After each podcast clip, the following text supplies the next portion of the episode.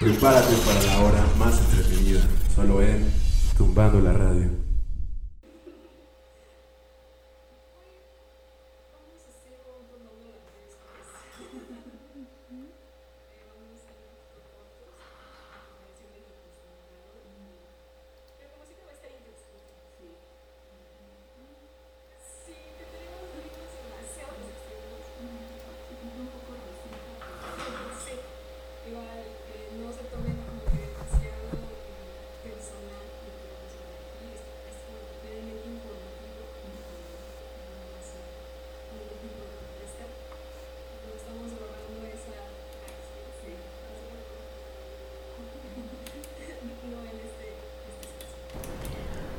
Como todos ustedes saben, la marcha por los est- 43 estudiantes de Ayotzinapa se llevó la semana pasada, se llevó a cabo la semana pasada.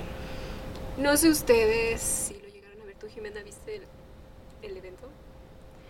No, no directamente, pero o sea, sé que sucedió y también conozco a alguien que no fue a la marcha, sino estuvo por ahí y la pudo ver. Ujú. Y pues lo que me contó me puso muy de malas, Sí, entiendo.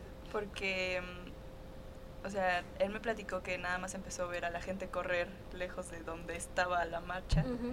Y cuando él se acercó un poco para ver po- qué estaba pasando, se dio cuenta de que estaban vandalizando la, la puerta del... Gandhi. Ah, entonces él presenció lo de la entrada de Gandhi. Sí, pero también lo del Zócalo, que fue Ah. la puerta del- Que iban a incendiarlo. de la catedral, me parece que me había dicho. Maldita puerta opresora. Sí. Es que, bueno, vayámonos primero de lo general a lo particular. Ujú. Eh, de acuerdo con la información, al menos 2.500 personas fueron a la marcha. Al menos. Al menos. Yo es- digo que fueron más, pero... Es un estimado chiquito. Ajá. Como muy, muy a ojo de buen cubero. Yo vi como 2.500 personas a lo lejos. Conté cada cabeza. Eh, bueno, no sé si ustedes llegaron a ver las noticias. La mayoría de las personas, bueno, muchas, iban encapuchadas. No sé por qué siempre en las marchas hacen esto. Es, es, es, es, un símbolo que no comprendo si hablas de libertad, pero bueno, o sea, cada quien. Sí, sí, sí. Eh, lo, que, lo que estabas comentando de, de la puerta es. es mm, ¿cómo, ¿Cómo lo puedo decir? Ah, no, es puerta de la puerta marina del Palacio Nacional. Mm, sí. Eh, ¿hace, ¿Hace cuántas décadas están esas puertas allí? Sí, o sea, O sea, son como un, un- un monumento histórico, son Sí. parte de un monumento histórico que pues en realidad no tiene nada que ver. Y, o sea, a como, a como se han visto los videos, que obviamente esos videos no están alterados, la persona que estaba a punto de quemar pudo haber quemado a personas allí también. O Sí. sea, de verdad no te interesa, no estás siendo diferente a ninguna de las personas que estás acusando, ¿sabes? sí. Y, y así como dices tú, lo que pintaron en la el, el lema fue por demás estúpido. No hay otra palabra para decirlo, es estúpido. ¿Cómo, cómo le va, para, va a ser para burgueses?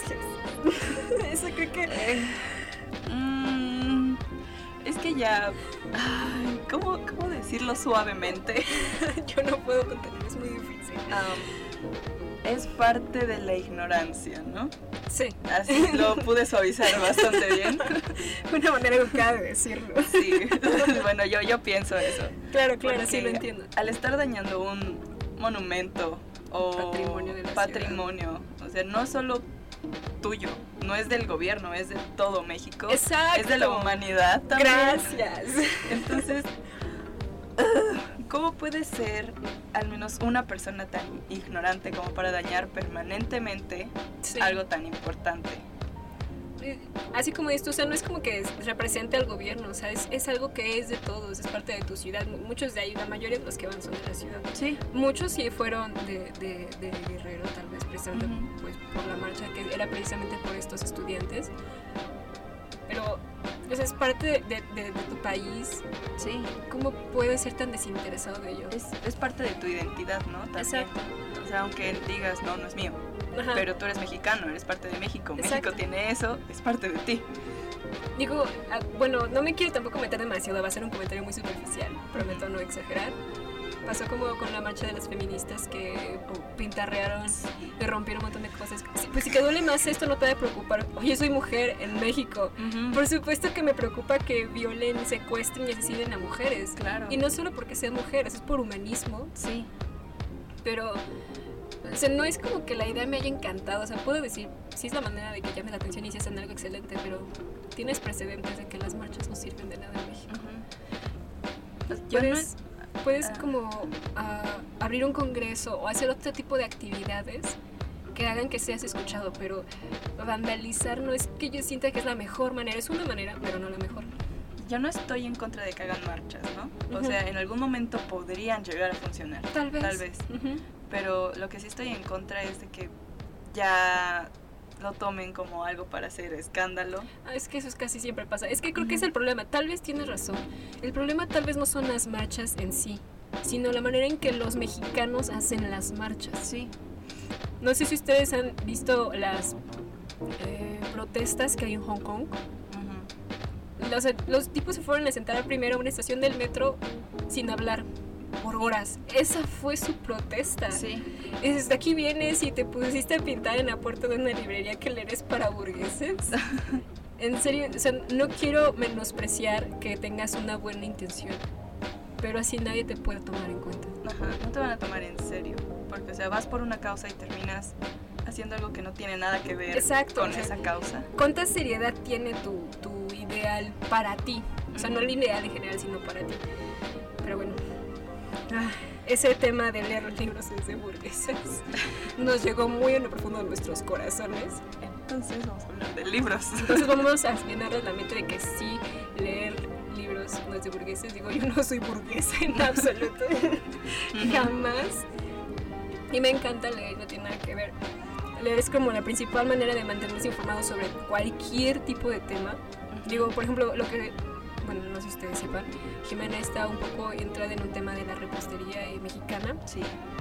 Algo que yo le comentaba es que si quieres saber algo de la, de la receta, ves la historia detrás de ella, cómo y por qué varía dependiendo de la región, eh, no sé, desde cuándo surgió, quiénes, quiénes fueron, como que un poquito de contexto cultural, eh, geográfico. Y todo eso aplica al aprendizaje académico, Sí. en el acervo cultural general. O sea, es, es, es tan vital como puedes decir eso. O sea, algo tan, tan simple como la repostería, ¿no? O sea, ya desde, agarras el tema, luego te metes como a un recetario, pero ves que en esa receta surgió de otro platillo, ese platillo de una zona, luego ahí ya te metes a geografía, geografía, historia. Exacto, o sea, tienes todo ese contexto y, y es tan rico aprender cosas, no sé cómo. Sí. Ah, bueno. Eh, y es que creo que es algo que las redes sociales y las otras plataformas de, de internet han hecho como que la gente no confía a veces en, en- en- en la información. Sí. Están todas manchadas por amarillismo, por populismo, las notas falsas que a veces son hechas por las mismas personas Sí. o no sé, por alguna, no sé, institución. Ajá. Y bueno, ¿qué, qué, qué hacer cuando no, no estás seguro de que es suficiente información? Pues sigues buscando y sigues leyendo. O sea, hay mucha gente que comparte noticias que dices, obviamente eso no es cierto. Ujú. Pero es que solo leen una vez. Y esto, ok, es una noticia importante, no la voy a leer en cualquier periódico o en cualquier sitio de información. Busco en otro, ah, ok, este ya me dijo otras cosas, busco en otro, ah, ok, ya tengo la historia completa y puedo sacar el criterio. Si, si no lees, no sirve de nada. Sí. O sea, tienes que verificar tu información. Para Ujú. verificar tienes que leer más, no solo un texto. Sí, es como limitarte a todo el Sí. panorama inmenso que tienes Sí. del infinito de información. Eso para mí es ser pobre, no ser el Ujú. no leer. Leer abre puertas, amigos. Sí. O sea, tal vez no pongamos económicamente, pero conoces más, sabes más, como puedes pensar más allá de lo que ves. Ujú. Entonces yo creo que es algo necesario para, pues, todas las personas leer Ujú. un poco, o si no saben leer, que les lean, Ujú. o escuchar libros. Sí, claro, eso también es importante. Hay, hay, hay muchas personas que yo sé que no, no saben leer. A veces no se puede evitar, Sí. pero hay otras maneras de acercarte a todo lo que hay en los libros. Como dices tú, hay este, personas que leen y muchos de esos son gratuitos. Ujú. Entonces, y ustedes si saben leer y les gusta, pueden leerle a personas que no lo saben, también eso sería una muy buena acción. Sí, o sea, por ejemplo, los viejitos les pueden leer y se los van a agradecer. Sí. Y, ay, a mí me divierte mucho. Y es que hay de tanto. Escogí yo tres libros que tengo en mi biblioteca personal. Ahorita los vamos a ir como analizando un poquito. Eh, como son como, como lo que decíamos del arte visual, son como un reflejo del movimiento del hombre a través de la historia. Sí, sí, sí. sí. Arranquemos rápido porque si no mi conciencia me va a regañar porque me tardo más. Perdón. Perdón. No, es cierto, no me disculpo, no me arrepiento de nada. El primer libro del que les voy a hablar eh, se llama Mi patria y mi pueblo. Es de Lin Yu Tang. Sí, ya sé que es chino, dije que no iba a meter nada, pero el libro es bastante bueno. Lo escogí por una buena causa. Sí. Eh, esta narración describe a China más allá de lo que nos dicen como los libros de geografía o en los libros de la escuela, estas como enciclopedias también, que te lo ponen como, mira, China tiene este baile, pf, China tiene tal templo, pf, pero eh, aquí te lo describe como una persona que vivió en China. Sí. Entonces ya es como un poquito más personal. Y la verdad es que se siente como su orgullo de ser chino y no es un orgullo nacionalista. Es como un poquito más mm, mundano. Ajá, sí, sí, sí. Ocupa muchas como frases cómicas como para mantenerte interesado. Tiene ironías que me encantan. y tiene muchas frases amargas porque, bueno, o sea, no todos los países tienen cosas buenas, no solo cosas buenas. Todos los países tienen como un detalle que tal vez no sea agradable.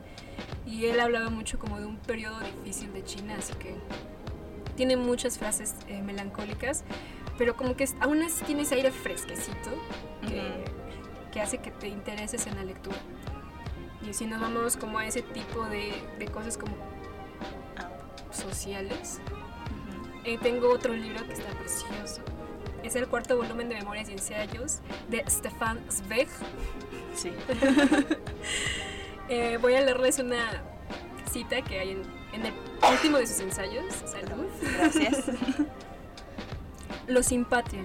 Justamente se tornan libres en un sentido nuevo, y solo los que ya no tienen trabazón con nada están exentos de guardar consideración alguna.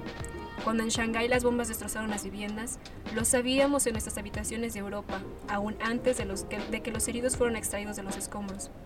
No existía protección, resguardo contra el hecho de ser informado e interesado. No había país al cual huir ni tranquilidad susceptible de adquirirse. Siempre, en todas partes, volvía a asirnos la mano del destino y a reincorporarnos a su juego insaciable. Él vivió la Primera y la Segunda Guerra Mundial, las Guerras Frías, eh, enfrentó también muchas eh, manifestaciones, desapariciones forzadas, que casi todos los países hemos pasado por eso, Sí. atentados, revoluciones políticas, y él se considera a sí mismo como humanista y pacifista. Él es austriaco, judío, Eh, sabemos que ya la pasó mal Ujú. escritor. eh, él considera. Tranquilo. Ya estoy bien, perdón. Él, él escribe eh, como cosas políticas y sociales como parte de un todo, aunque no sean de su país, porque se supone que es como parte de nuestra humanidad, es general, ¿no? No nada más te interesas por lo tuyo. Deja- es como el dejar su propia huella en un punto de reflexión. Otro tal vez no es interesante, podemos prescindir de él. La otra respuesta que tenía. Bueno, yo, eh, ahorita que, bueno, el otro día estaba pensando en libros. Y cuando vi tu libro, el que acabas de mencionar de la Segunda Guerra Mundial y todo Ujú. eso, me vino a la mente un libro que leí en la primaria, pero así súper como flashback.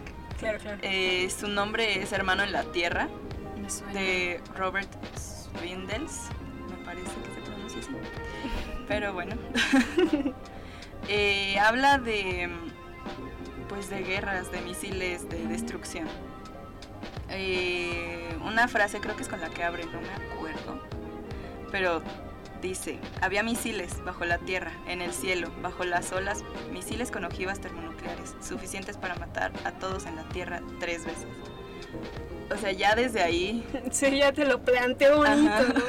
Limpio. Sí, y, y habla pues acerca de cómo un joven, porque sí es como un adolescente a, a los inicios de la adolescencia, Puberto adolescente. ajá, sí, exacto, habla de pues cómo sobrevivió y de cómo tuvo que pasar por muchos procesos de adaptación, Claro. no solo como de radiación, sino de que la pérdida de humanidad, Claro, no sí. solo física, sino con todos sus vecinos, amigos, porque trata de sobrevivir.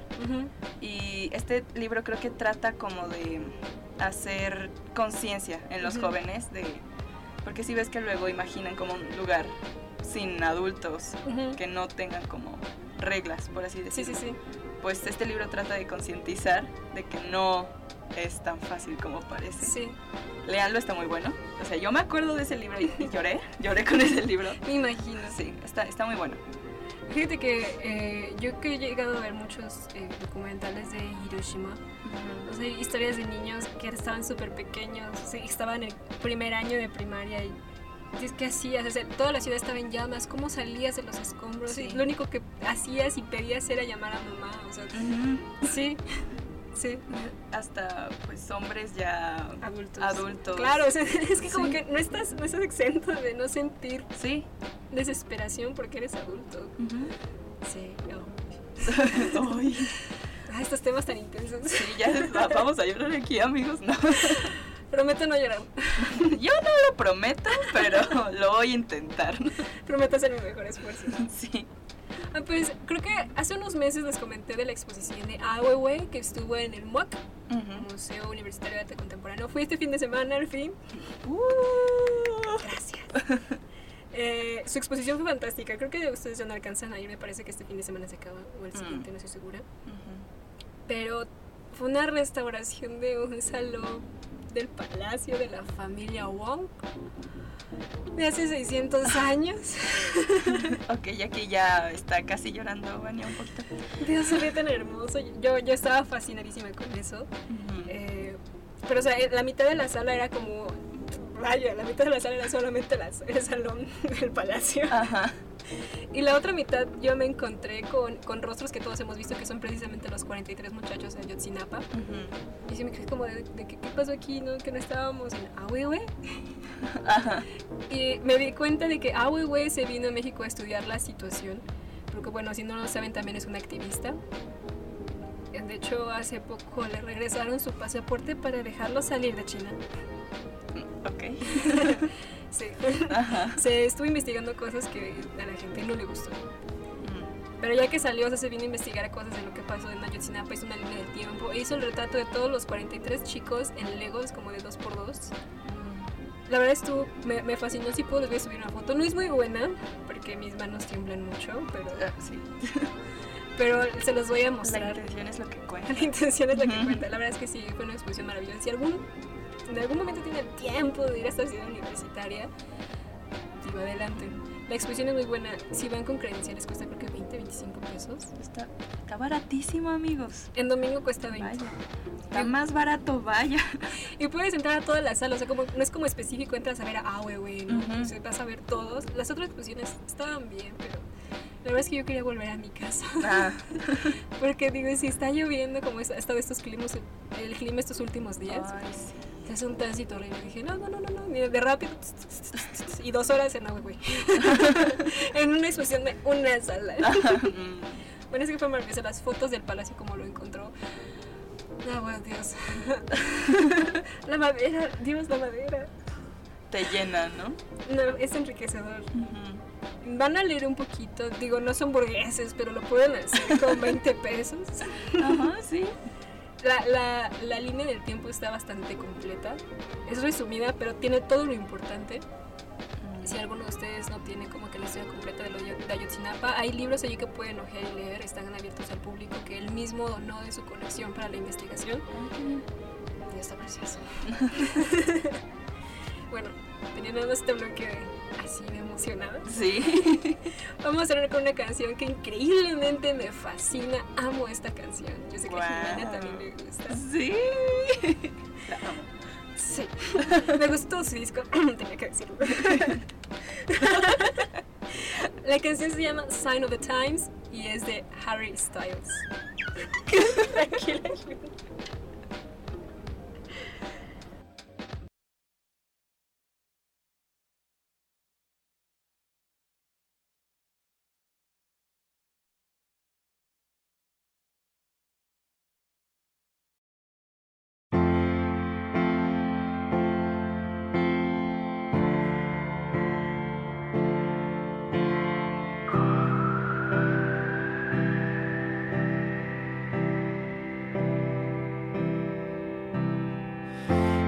stop you crying, it's a sign of the times. Welcome to the final show. I hope you're wearing your best clothes. You can't bribe the door on your way to the sky. You look pretty good down here, but you ain't really good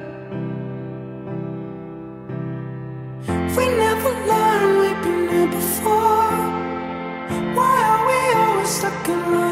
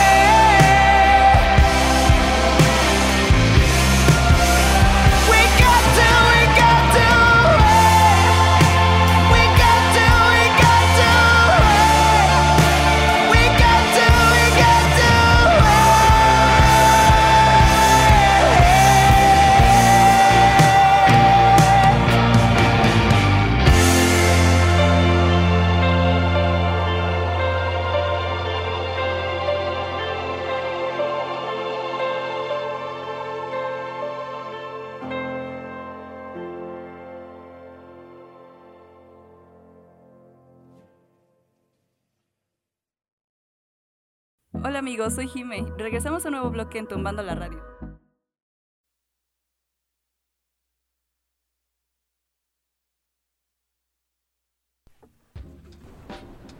Ya estamos de vuelta amigos, aquí a Tumbando la Radio después de esa hermosa canción. Sí, vamos a llorar. Perdón por haber tenido mi momento fangirl, perdón. si no lo escucharon, qué bueno. Que me quedó muy grabado en la memoria de todos. Mm, está bien, no importa. He hecho peores cosas. Vaya, yo también. Entonces sí, mejor continuemos con el tema del día de hoy. Libros. Bueno, pero aquí vamos a irnos un poquito más a otra dimensión, aparte de la literaria, vamos a entrar a adaptaciones de películas que fueron basadas en libros. Mm, ¿Con cuál quieres empezar, Jimena? Dejemos tu idea al final porque sé que te vas a extender. Gracias por considerarme. De nada. Ok, deja, avanzo en mi guion. Mis cinco cuartillas ahí. Ok, Podemos empezar con una que es precisamente de libros. La ladrona de libros. sí. Ah, sí, me acuerdo que eh, estaba creo que en la preparatoria cuando leí el libro. Poco después me enteré que iban a sacar como, ¿Qué pasó? ¿Qué está pasando? La verdad me gustó más el libro. Sí. Eh, la novela, bueno, como información, una ficha gráfica. Ajá. Eh, la novela fue publicada en 2005, fue gana- ganadora de varios premios, entre ellos un Prince por mejor libro del año. Contó con 539 páginas, yo recordaba que eran más. Sí, porque está como. Está grueso. Está bastante grueso. ¿no? Bueno, es que también como que interlinea el tamaño de la Ah, letra, sí. sí. Bueno. Su temática es eh, de la Segunda Guerra Mundial en una Alemania nazi. Sí. Narra la historia de una niña que atraviesa carencias de la Alemania nazi durante la guerra. Eh, su relación inesperada con los Huberman, su vecino Rudy. Y otro personaje que es casi tan importante como ella en, en la historia. Ajá. Y todo es narrado por un personaje que en realidad o sea, puede que te des idea, pero hasta el final confirmas que es ese personaje inesperado. Ujú. La película de adaptación del libro fue dirigida por Brian Percival. Me encanta el nombre de Percival. Fue estrenada en el 2013. Eh, creo que alteró bastante la historia original Sí. con matices como muy hollywoodenses, Ujú. populares y comerciales que pues, a lo mejor no son muchos ni demasiado grandes. Pero sí, sí se siente como ese resquemor en la historia original que dices, bueno, no era necesario que lo cambiara, estaba perfecto tal y como estaba. O sea, yo no he terminado de leer el libro porque me da miedo terminar los libros porque siento que algo me va a hacer falta. Pero bueno, eh, también no lo he terminado porque lo leí cuando estaba en la preparatoria y tenía Ujú. que leer muchísimas cosas, entonces sí, lo dejé de lado. suele pasar. Pero, o sea, yo me enteré de que existía un libro por la película. Mm. Ah, sí, eso a mí suele pasar. Y, y pues dije, no, pues voy a leerlo. Debe de, de ser pues bueno. Si la película me gustó, aunque la sentí un poco, a comparación de lo que pude leer del libro, un poco como rosa, podría Sí. decirse. Y la historia no cambia, pero sí le hace falta cosas. Sí. O sea, yo siento... Y, y fueron como un poquito sesgadas, digo, como con esos este, clichés que... Sí. Que el libro sí es un poquito cliché, o sea, no lo vamos Sí, a negar. sí. Pero, mm, digo, ah, pudiste mantenerlo bonito, ¿sabes? Sí, se puede hacer mejor todavía. Claro. Yo no, he dicho, no digo que esté mal, la película sí disfruté verla. La vuelvo, la vuelvo a ver de vez en cuando cuando tengo así ganitas. Pero... mm, si, si fuera como Rotten Tomatoes, yo le pondría un 75. Mm. Sí, sí. O sea, mala no está. No, no. Está pasable. Está pasable. Si tienes una- un ratito que hacer ta- un ratito sin nada que hacer en la tarde, te puedes poner esa película. Ujú. ¿Tienes tú alguno otro diferente a los míos? Yo sí. A ver, suelta. Em, esta película se llama Gone Girl, en español, Perdida. Mm, creo que sí. sí, Igual está basado, está basada en un libro de Gillian Flynn. No, entonces sí. Es hermosa, es una de mis películas favoritas y uno de mis libros favoritos también. bueno, esta película fue dirigida por David Fincher. Fincher. Fincher. Y que es el director de Seven el- y el Club de la Pelea, por si quieren Sí. un para acomodarse en el tiempo aquí, ¿no?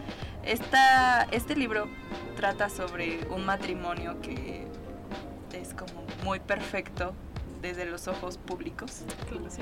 Ajá. Pero ya adentro, bueno, es que es que no sé cómo contarlo sin decir lo que pasa. Sin hacer Sí, spoilers. es que en verdad es- buenísimo. El libro es muy bueno. La película también le hizo justicia al libro, pero siento igual como que le faltan bastantes cosas. Pero, a ver, ¿de qué va? ¿De qué va? ¿De qué va? Va de un matrimonio que a los ojos públicos Es perfecto. es perfecto. Porque, o sea, también son como. Bueno, la esposa es medio famosilla por sus padres. Entonces, su matrimonio tiene que ser perfecto. Pero ella se desespera por algunas acciones de su esposo. Como todos los matrimonios. Ajá. Entonces, trama algo. O, Oh. o no. es que, ¿cómo, ¿cómo lo digo, Vania? Um, es que sí está difícil. Si, Sí. si, si lo dices, incluso si no es de, es como de forma implícita, ya vas a dejar ahí. Bueno, ¿qué te parece si mejor no lo dejamos como leerlo? Sí, léanlo, es muy bueno. También, vean la película. Sí, Sí, sepan, sí tiene similitudes, pero sí hay algunas cosas que... chocan, que no Chocan. van. Sí, sí, creo, que, creo que eso es algo clásico de todas las adaptaciones Sí. cínicas de libros. Siempre. Sí, siempre, siempre, siempre. Y que a veces está difícil porque a lo mejor no te alcanza el presupuesto o, o tal vez es una escena que no te van a aceptar en los cines, no lo sé. Sí, Digo, pues de la película que yo voy a hablar ahorita es porque eran demasiadas horas. yo me las hubiera Sí. aventado sin problema, como lo he hecho maratones, así, una, dos y tres. Luego Hobbit, una, dos y tres. todo en un día. Uf. He vivido para ese momento. Eh, ¿Continúas tú o sigo yo? Tú, si quieres. Este libro, Dios.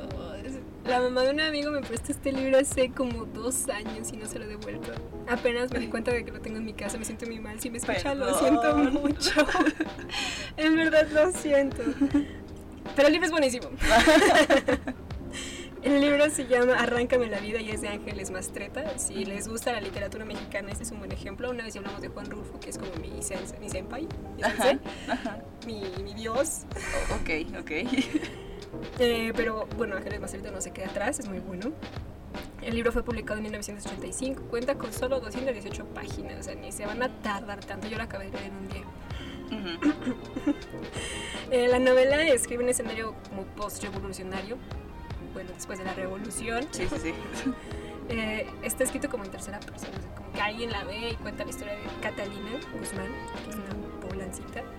Ajá. Eh, tiene algunos tintes feministas y es precisamente porque Ángeles Mastreta eh, formó parte de los movimientos por la equidad de género. Se nota bastante, pero no es como que un feminismo que te lo quiera meter a fuerza, ¿sabes? Es nada más Mm. como un ideal, porque que el personaje principal, principal, que es Catalina, comienza siendo muy inocente, pues era una chamaca. Sí. Literal, así está descrito, era una chamaca. Ajá. Eh, en su deseo de no ser invisible en un mundo de la política en el que pues, está domina- estaba dominado principalmente por hombres, su anhelo por sentirse amada, Carlos, y su deseo de no ser, es, de, de ser importante, de mostrar la importancia que tenía eh, en, ese, en ese campo, a pesar de todas las situaciones difíciles que vivió, pero que las aceptaba porque dice, yo me escogí este destino, yo fui quien escogió que estas cosas iban a pasar así, entonces yo lo voy a enfrentar. ¿no? Eso creo que es lo que me parece más valeroso y feminista que Sí. cualquier otra cosa que esté en el libro. Es bastante gracioso porque a veces era muy sumisa a- ante la opresión machista.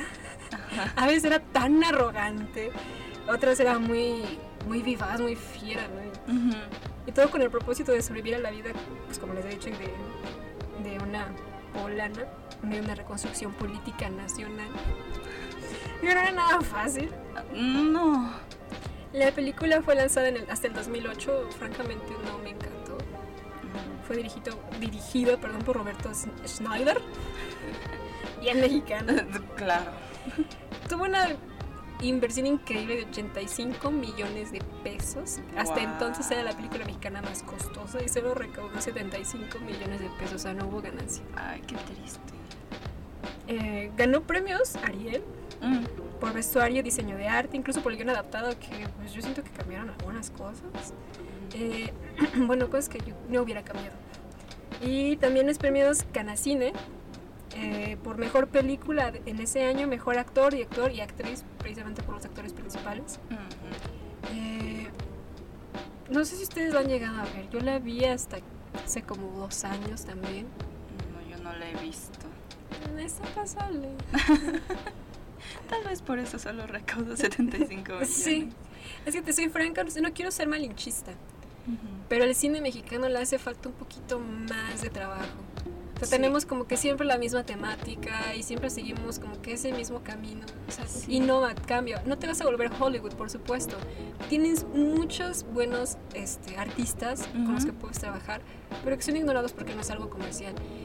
Y, las películas comerciales de México, mi opinión, no son buenas. Y me estoy limitando en decir otras cosas. Es que el cine mexicano se inclina más hacia la comedia. sí, no. Entonces. Es, es verdad que el mexicano es cómico, pero tienes muchísimo de dónde sacar. Sí, Por ejemplo, muchísimo. Este libro es muy bueno, a mí, a mí me gusta mucho, es de mis favoritos, principalmente este, mexicanos. Y no está hecho tan bonita. El, el vestuario estuvo muy padre, las escenografías... Bueno, O sea, hay que reconocer los puntos Sí, buenos, ¿no? claro, claro. Pero pues... No, no, no te atrapa. Mm, Como casi todas las películas mexicanas como que tienen esta manera de llevar el ritmo muy lento y de repente tienes un super evento y pff, se acabó. Sí, sí, sí. Sí, No sé por qué. pero así pasa. Hablando de libros, pues en lengua Español. español. Ajá. Este, mm, bueno, también mexicanos. El- hay un libro, espérense, se me fue el hombre. ya. De José Emilio Pacheco, Ay, ¿cuál de todos?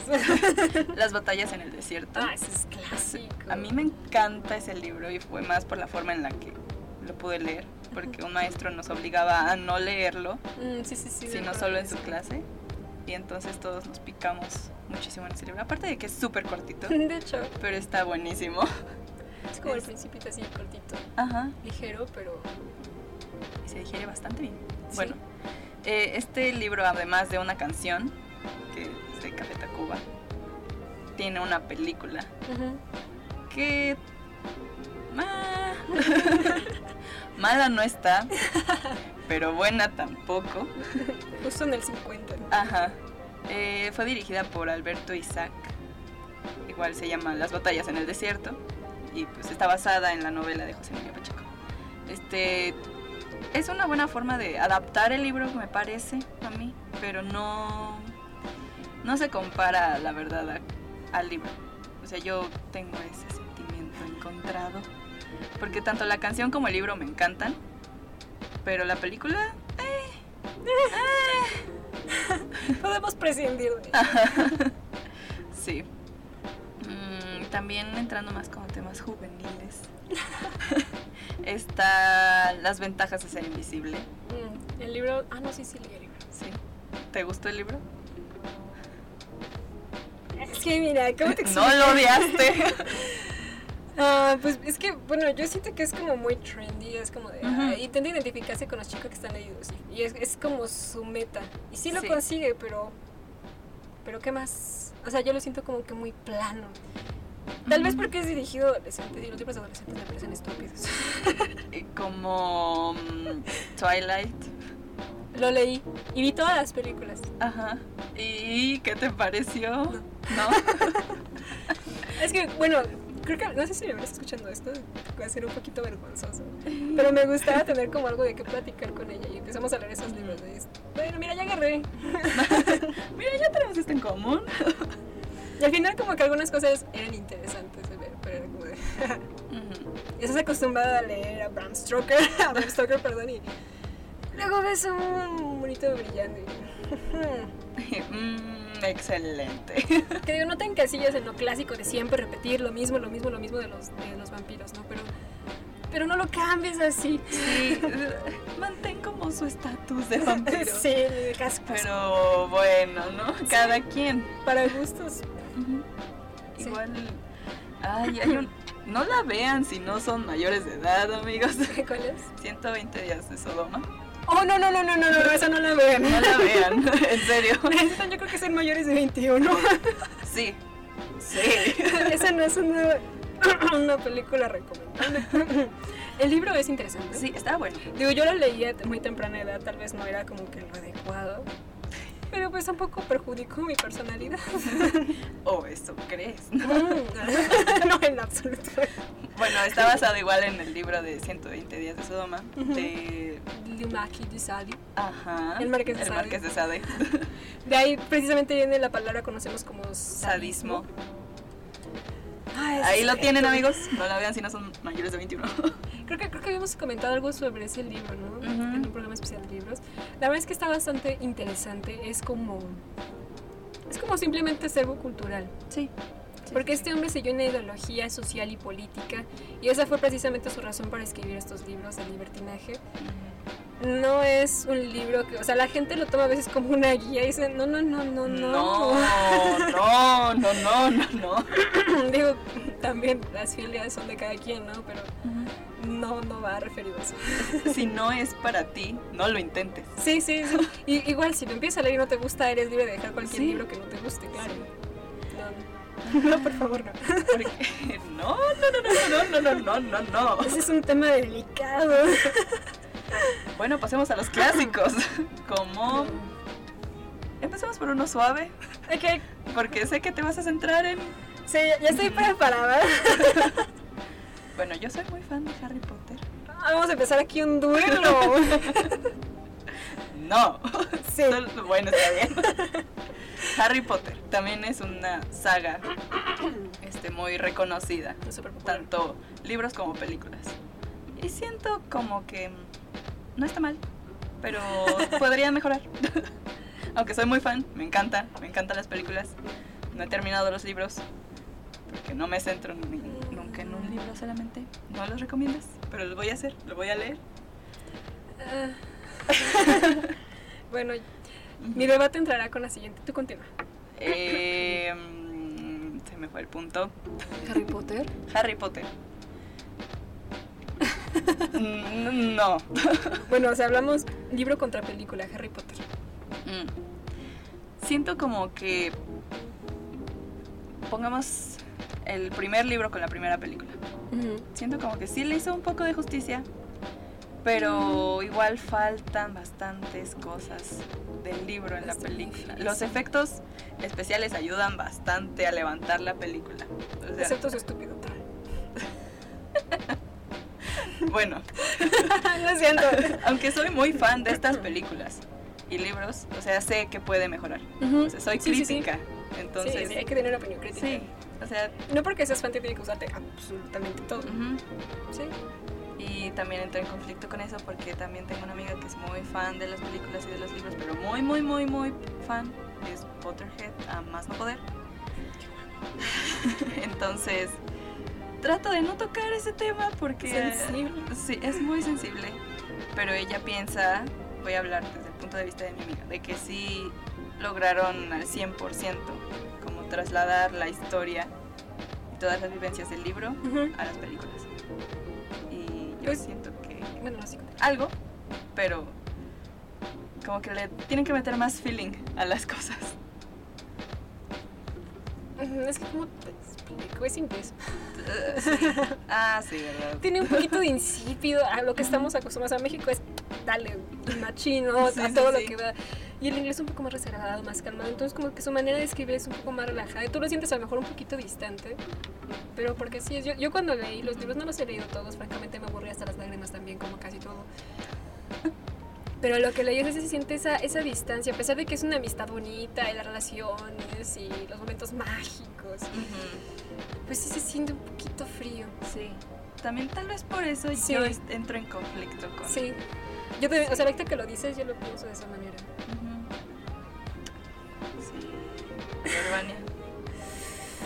Ay, y vamos a empezar. Bueno, antes de dar mi, mi super tema, hay otro que quiero mencionar que me encanta. Esa película sí me gusta mucho. Eh, del libro también. Es como agua para chocolate de Laura Esquivel. El libro se publicó en 1989 y la versión adaptada fue de Al- Alfonso Arau de 1992. Veanla, solo quiero decir eso. Veanla. Ah, tita. Demonios, pobrecita. Ahora sí, el debate. la lucha a muerte va a ser de Harry Potter contra la saga del Señor de los Anillos. Chan, chan, chan. Esta saga forma parte de un montón de libros que fueron escritos por J.R.R. Tolkien. Eh, la, bueno, ahorita hablamos mejor de la película. El libro, el primer libro, que se llama La Comunidad del Anillo, contó con 568 páginas. Yo creo que habían sido más. Yo me lo sentí a veces eterno. Eh, en internet fue súper pequeño, tal vez sea por eso. Eh, la primera parte de esa trilogía relata las, que relata las aventuras de Frodo Bolsón y la comunidad del anillo, Ajá. que es- están en búsqueda de destruir al mal que quedó encerrado precisamente en este anillo y que mueve muchas fuerzas malignas alrededor de, de la tierra, de la, sí, de la Tierra Media. Eh, el primer libro fue publicado en 1954. Para quienes no lo sepan, hay una película de Tolkien también, si la quieren ver. Está muy cerca a lo que eh, se describe que ocurrió con él y su grupito de amigos y demás. Que fue a la guerra, que fue como que algo que lo marcó. Eh, su segunda parte de Las Dos Torres. Este cuenta solo con 372 páginas. Ahí está más. Dice demasiado. o sea, una película de tres horas no alcanzó para 372 páginas. Ay, qué bonito. Ok, tú sí. Y salió en el mismo año, salió en 1954 también. O sea, se aventó dos libros en un año. Wow. El Retorno del Rey, que es la tercera parte de la trilogía, cuenta con más hojas, son 608. Y salió al siguiente año, 1955. El libro no fue tan aclamado ni bien recibido. O sea, a la gente le gustaba, pero no era como su favorito. Y ya que llegó eh, la adaptación de Peter Jackson en el 2001, 2002 y 2003, Ujú. eh, o sea, la- tuvo una acogida tan bonita. O sea, fue precisamente cuando yo lo conocí. Crecí con las películas. O sea, para, yo, yo, yo veo el Señor de los Niños y digo, wow, esto es, esto es increíble. Y de repente veo Harry Potter, ¿qué, qué es esto? Es para niños. Eh, O sea, y, bueno, o sea, me refiero a las primeras películas. sí, Porque eso sí. Ya que llegaron las reliquias de la muerte, o sea, ya hay cosas que dices, esto, un niño no debería entrar a Esto ver no es esta para película". niños. Exacto. Ajá. Pero es, es, es una opinión personal. Realmente yo no conozco a esa mujer. J.K. Rowling. Pero digo, como que fue, fue viendo que agarraba público general y dijo, vamos a entrarle con todos a todos. La primera portada es exactamente igual a un libro de Neil Gaiman. Y el argumento es exactamente igual a esa novela ligera. Y es como de. Tal vez eso sea lo que no me gusta. Y que sí, o sea, yo, yo crecí viendo acá a Sauron y con todo su ejército de orcos, escuchándolo con el audio conectado al estéreo para que rumba. Y de repente ves a Harry Potter con su troll en el baño. y- ya me voy. Tal vez sea porque estoy acostumbrada a algo diferente, ¿no? Ujú. Porque me gusta ver las películas de Harry Potter, las disfruto ver. Sobre todo la tercera, la cuarta y la demás. Pero la primera y la segunda no me gustaban tanto. A mí tampoco me gusta la primera mucho. O sea, sí, la respeto, pero no. Sí. No, no es mi favorita. La segunda todavía tiene algo rescatable, pero la, la primera como que está... Ah, hubieran hecho la primera y la segunda juntas. Les pudiéramos, eh, nos hubiéramos podido ahorrar Dos películas. tiempo perdido. Pero bueno, ahora sí, la película del Señor de los Anillos eh, fue galardonada por numerosas instituciones cine alrededor del mundo. La trilogía fue dirigida por Peter Jackson. Eh, se comenzó a grabar desde el 1999 y se terminó de grabar a mediados del 2003 Wow. y se estrenó como un mes después. Sus efectos visuales utilizaron innovadoras técnicas que fueron como las primeras, las precursoras de muchas que se ocupan el día de hoy. Eh, fueron premiados, me parece que por ellas, en la primera y la tercera película, creo. Que no sé. No, en las tres. En las tres películas. No sé por qué en la tercera. Así como dices tú, yo tengo escenas de la tercera película del Retorno del Rey que me quedan esos acercamientos de cámara que yo los hubiera podido hacer y yo no, yo no sé, ¿no? Ajá. Pero bueno, aún así me la aventaría tres veces en el día. Ok. Em, ¿Qué más? ¿Qué más? Ah, tuve, tuve una participación de 260 diferentes artistas visuales para poder trabajar todas las áreas de manera correcta. Todo estaba muy bien adaptado al momento his- histórico, aunque es ficticio. Ujú. Cabe destacar que todo fue ilustrado por J.R.R. Tolkien. Wow. Todo fue ilustrado por él. Y son ilustraciones preciosas. Voy a llorar. Ganó premio Oscar por la banda sonora, me parece que en la primera y la tercera, no sé por qué en la segunda no, y me encanta la de la segunda también. Eh, este es como que, bueno, el, el compositor de, la, toda la música fue Howard Shore, también hizo como que la concepción del montaje, participó en la concepción del montaje, en todo trabajó, es como que no nada más fue como un trabajo musical. Mm, ganó 17 Oscars de 33 o 35. 34. Ah, creo que sí, 33 o 34. Nominaciones que tuvo ganó 17. Es la trilogía que ha tenido por mucho más este, premios ganados. Sí. Digo, hay otras que ni siquiera son trilogías. Titanic ganó 11, ¿no? Sí. pero esta es otra trilogía tiene 17. Eh, aunque los últimos tuvieron sus adaptaciones, ha habido como otros live actions que pues a la mayoría de gente no le gustó, pero fue lo que inspiró a Peter Jackson a hacer la, la saga en este siglo. Ajá. Hay una película animada también, es bastante graciosa. Está un poquito más cercana a, a los libros, pero solo comente como que tengas tiempo de, de ver algo que no te interesa del todo. Ok. También son todas obras de teatro y Ah, musicales, sí. porque digo, si, si ustedes han visto las películas, casi no hay música en el Señor de los Anillos, acá hay que canten, y en realidad hay muchos poemas y cantos en los libros originales de Tolkien. Ah, que se, se adaptó un poquito más en el Hobbit, que para Hobbit casi no me gustó. Yo aquí voy a. No me pegues, Vania. No prometo nada. bueno, lo bueno es que estamos un poquito lejos, entonces. Em, no. Nunca he terminado de ver una película del Señor de los Anillos. ¿Cómo osas hacer eso? Mm, no quiero decirlo, pero lo voy a decir. Me quedo dormida viéndola. Bueno, mira, no, lo- no lo vamos a arreglar aquí adentro. Ahorita que salgamos, ¿va? Te prometo que lo intento. O sea, hace mucho que ya no lo he intentado. Igual porque dije, no, pues tal vez porque pues, estaba muy chica y pues no. Sí, sí, sí. mi cerebro no daba, ¿no? Ajá. Pero desde que no puedo como verlas, ya no lo he intentado, entonces ahí no tengo como mucha opinión sobre eso. Pero siento, o sea, lo que he logrado ver es siento como que los traslados es lo que me aburre tal vez, porque siento que es como mucho camino, mucho camino, mucho camino, luego un poco de acción. Y luego ya no sé qué pasa, porque me me quedo dormida. Es que sí, es, es difícil porque bueno, se supone que tienes un punto, digamos, en Argentina y te tienes que ir hasta el norte de Canadá, ¿no? Obviamente no vas a llegar ahí pf, en una escoba. Entonces ellos van caminando. Mm. Tienen que, tienen que repartirse tareas, o sea, es como irte, tienes que irte con el grupo de acá, con el grupo de acá, con el grupo de acá, para que entiendas todo el contexto. Y no nada más sea como, pues mira, este bastardo llegó e hizo esto, ¿no? Como que te plantea todo ello, ¿no? Por eso te digo que es mucha información en solo 200 y tantas páginas, o 300 y tantas.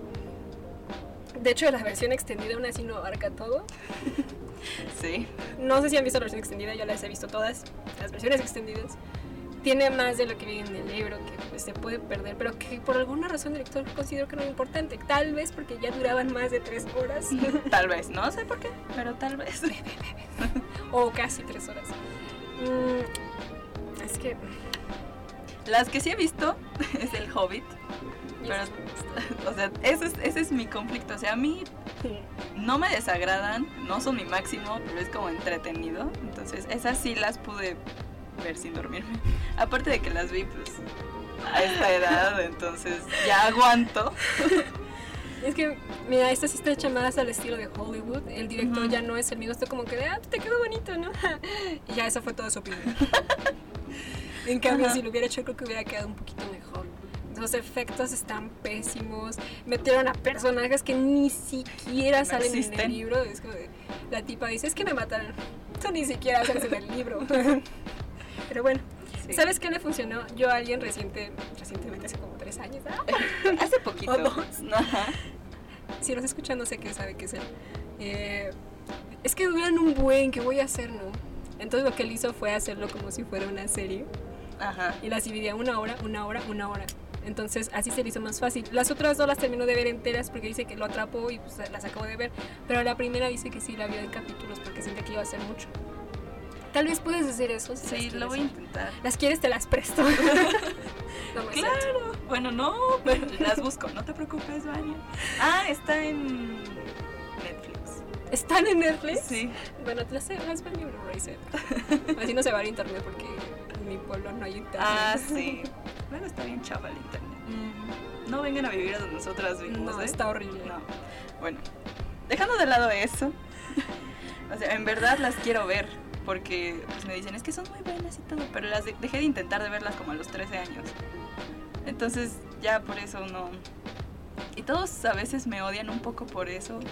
Bueno, es que si las ves ya puedes decir, ah, pues es que no me gustaron, están horribles, están aburridas. Ajá. Pero como que tienes que, o sea, como tú, lo, lo de Crepúsculo. Yo te puedo decir, el libro no es muy bueno. Parece que lo escribí yo a mis 15.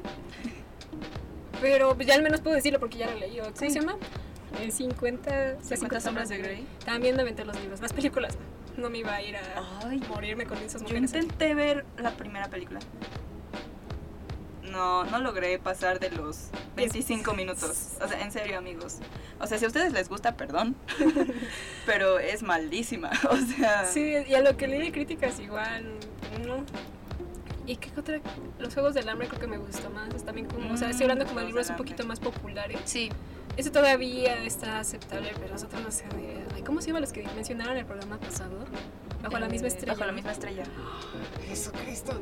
Es muy melosa la historia. Muy melosa. O sea, es algo diferente, podría decirse.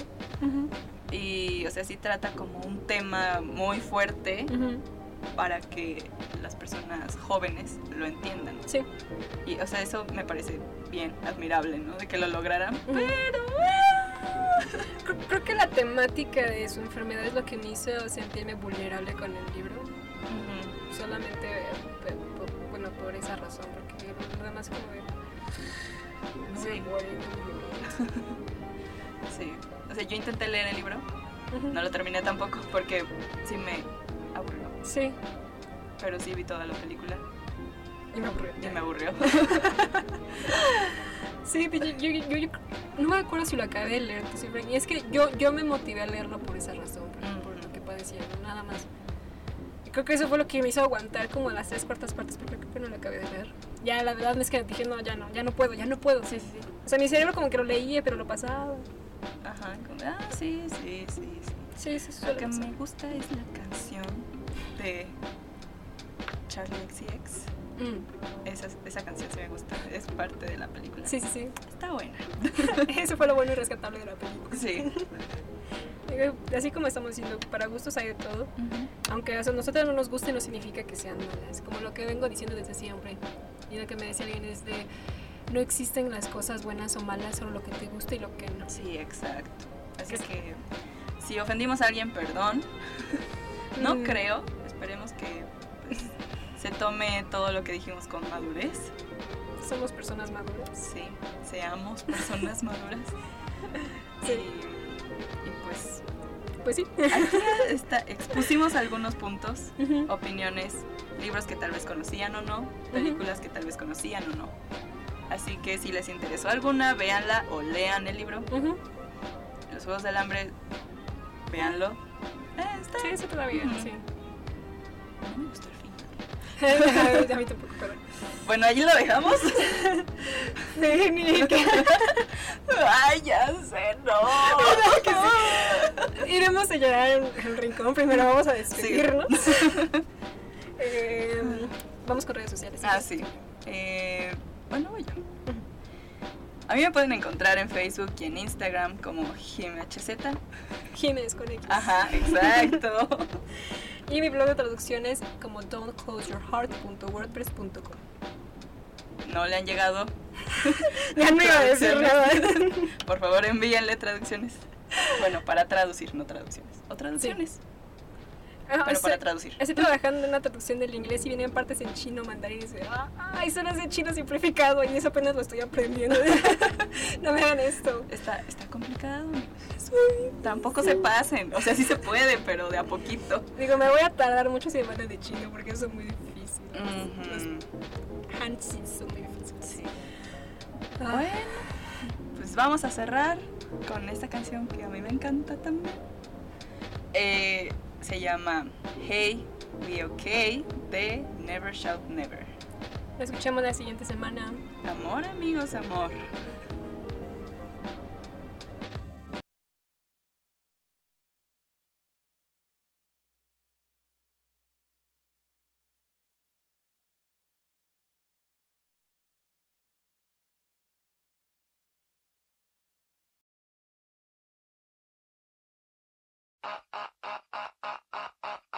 You see me walking through the park, few minutes after dark, with a cigarette in my hand.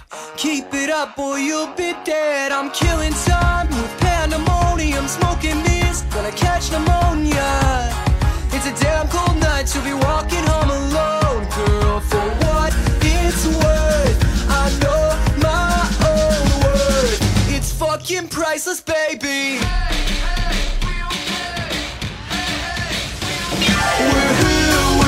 your